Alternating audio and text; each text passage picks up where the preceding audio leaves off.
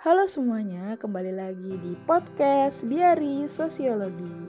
Kembali lagi bersama saya Ira yang akan membersamai kalian untuk uh, belajar, pastinya untuk belajar oh ya, untuk belajar sosiologi. Uh, gimana nih kalian kabarnya hari ini?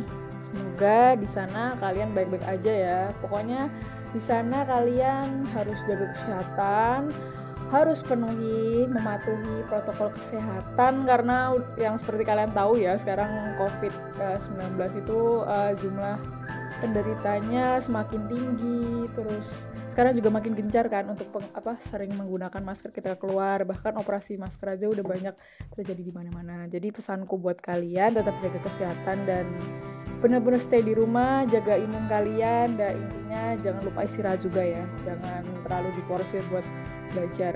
Belajar itu ada ada batasnya juga jadi jangan terlalu diforsir oh iya uh, uh, minggu lalu minggu lalu kalian ini ya uh, melaksanakan penilaian tengah semester nih. Gimana nih kabarnya?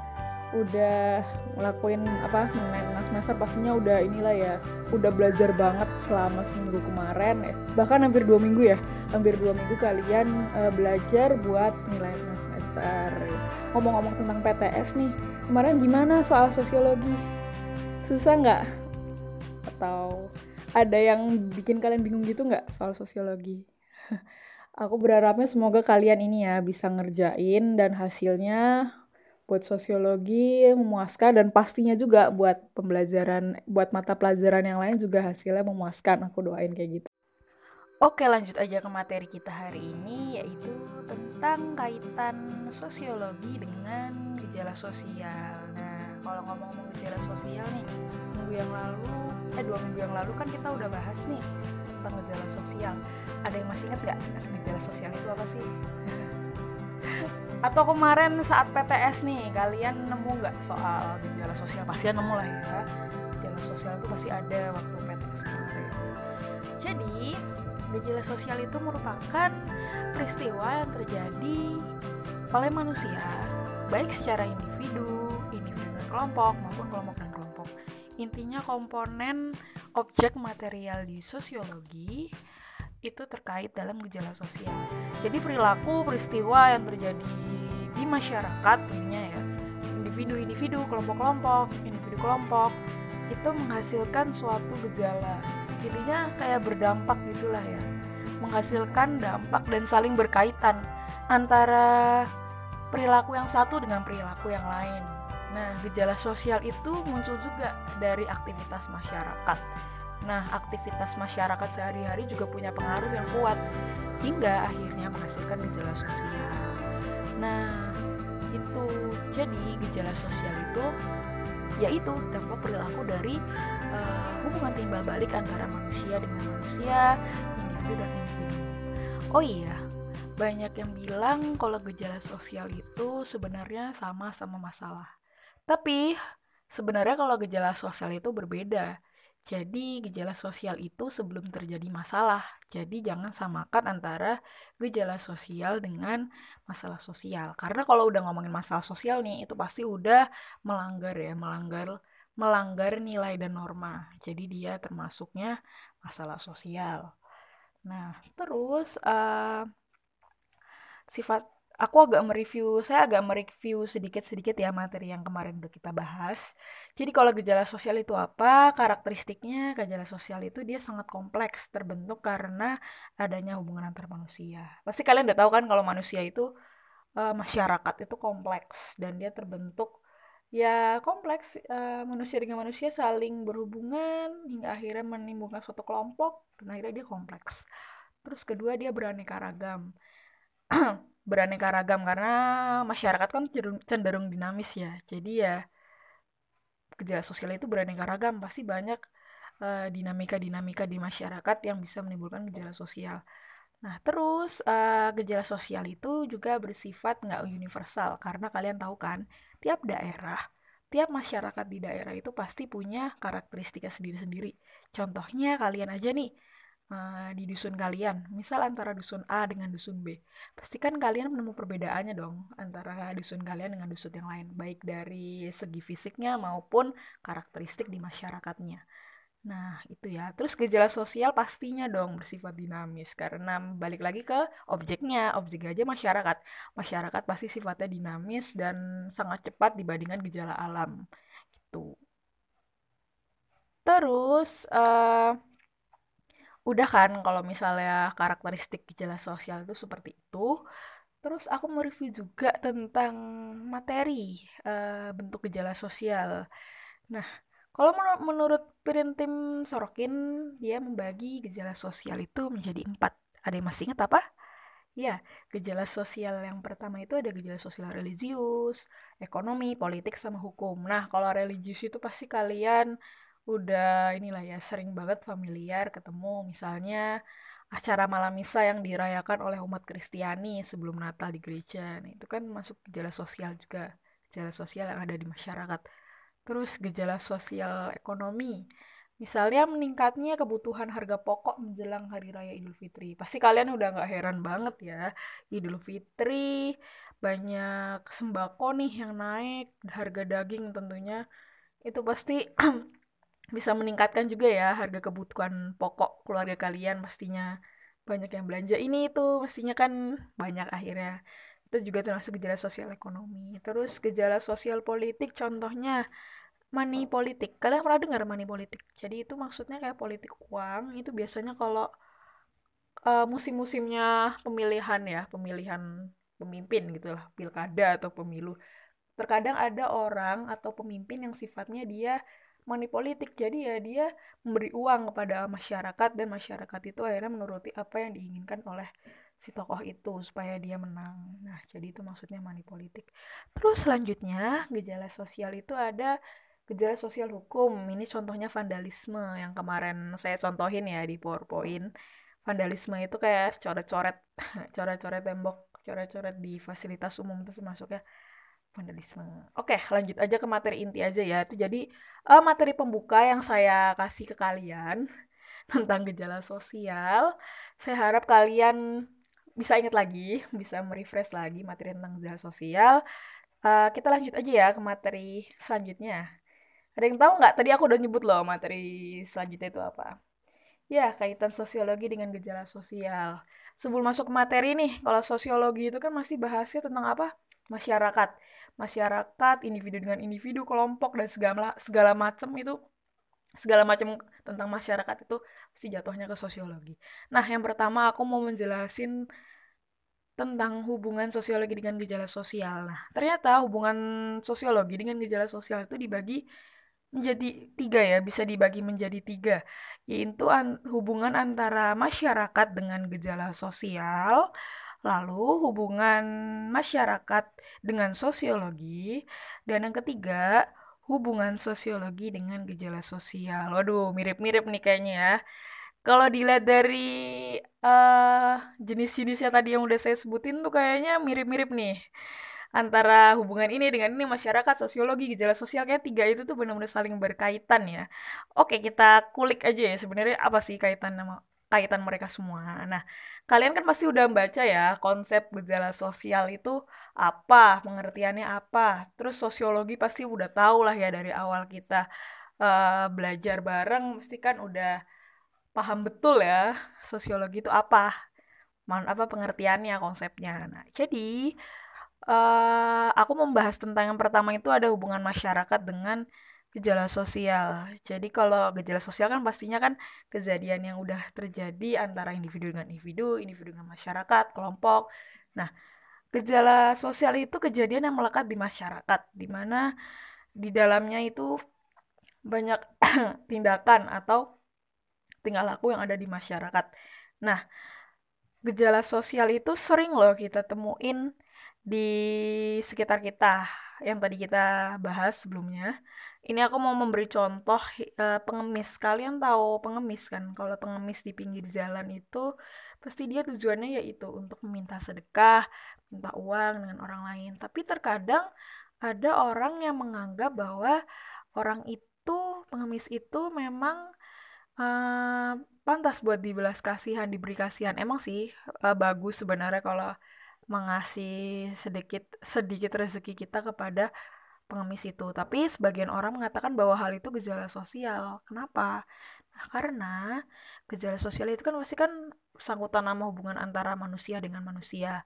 Nah Kenapa gelandangan ini dikatakan gejala sosial? Karena dia kan pada dasarnya itu ya meminta-minta, meminta uang, meminta bantuan dari orang lain yang merasa lebih mampu dibanding dia.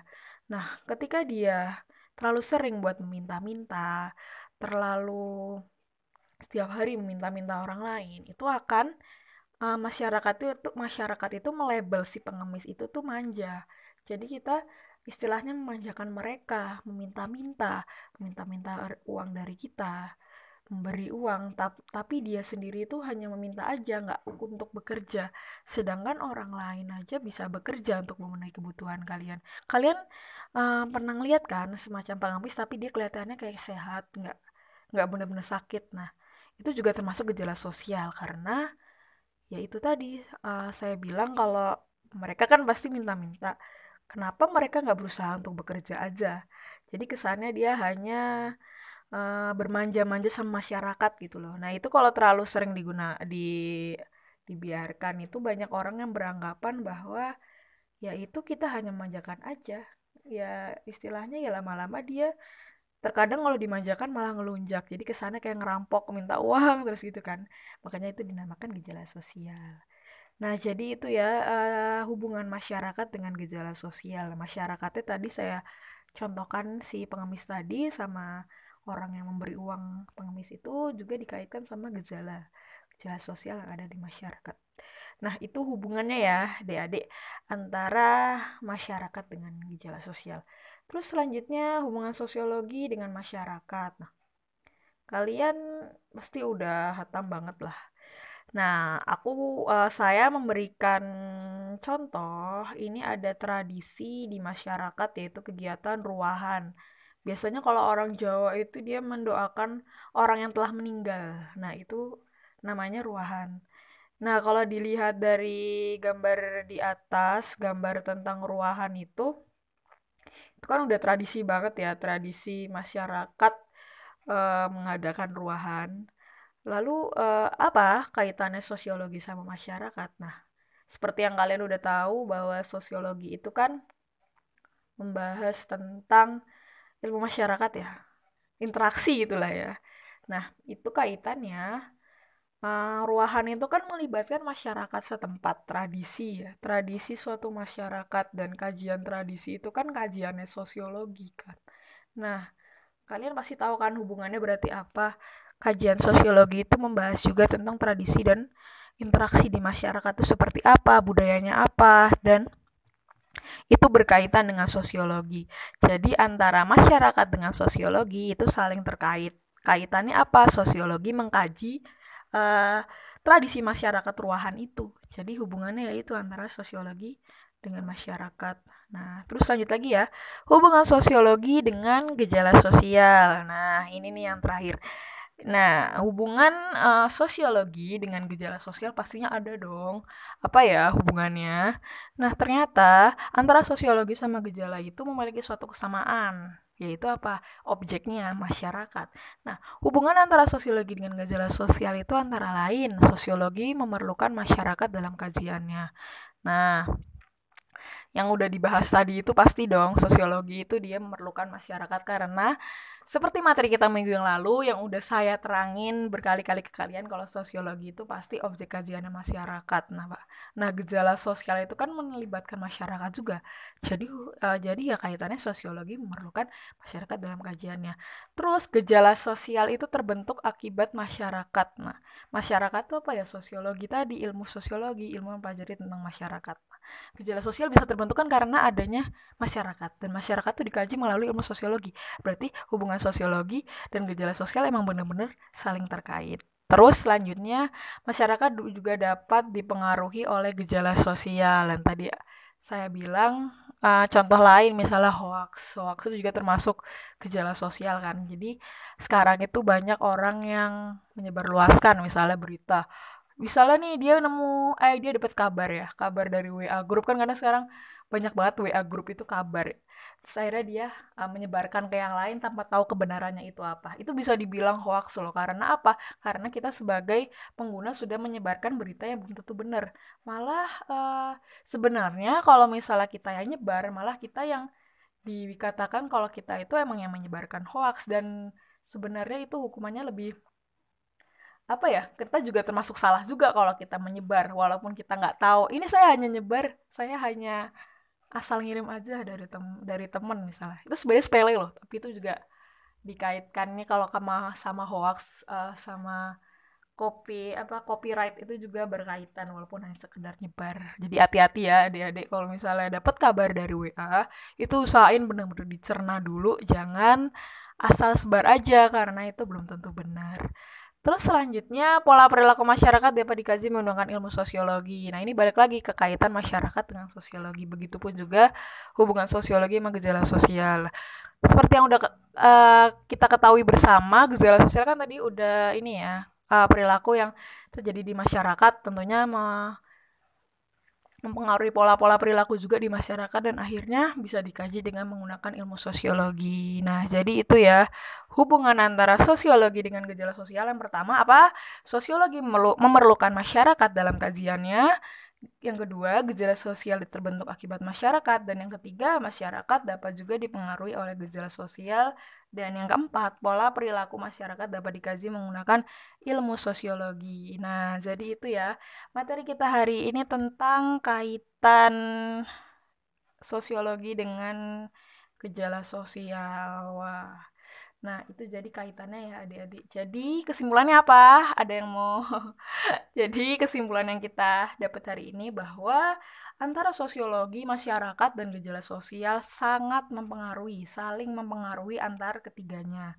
Sosiologi sebagai ilmu yang pelajari tentang masyarakat, juga gejala sosial merupakan bagian dari kajian sosiologi, gejala akibat dari tindakan di masyarakat, lalu masyarakat sebagai objek dari ilmu sosiologi itu. Jadi ya mereka bertiga itu saling terkait. Nah itu ya adik-adik materi hari ini tentang uh, kaitan sosiologi dengan gejala sosial. Mungkin ini materi terakhir kita di kegiatan KD ya, kompetensi dasar 3.1 yaitu sosiologi dan gejala sosial. Jadi ini merupakan materi terakhir kita hari ini.